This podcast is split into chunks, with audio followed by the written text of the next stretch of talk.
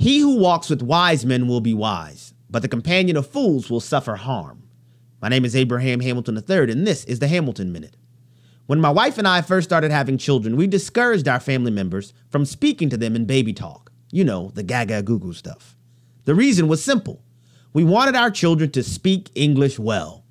Baby talk would hinder that development. The same principle applies to spiritual development. If we want our children to be wise disciples of our Lord, we should ask ourselves how much of their time is spent investing in spiritual maturity. Protracted time in the company of spiritual baby talkers will inevitably cause harm.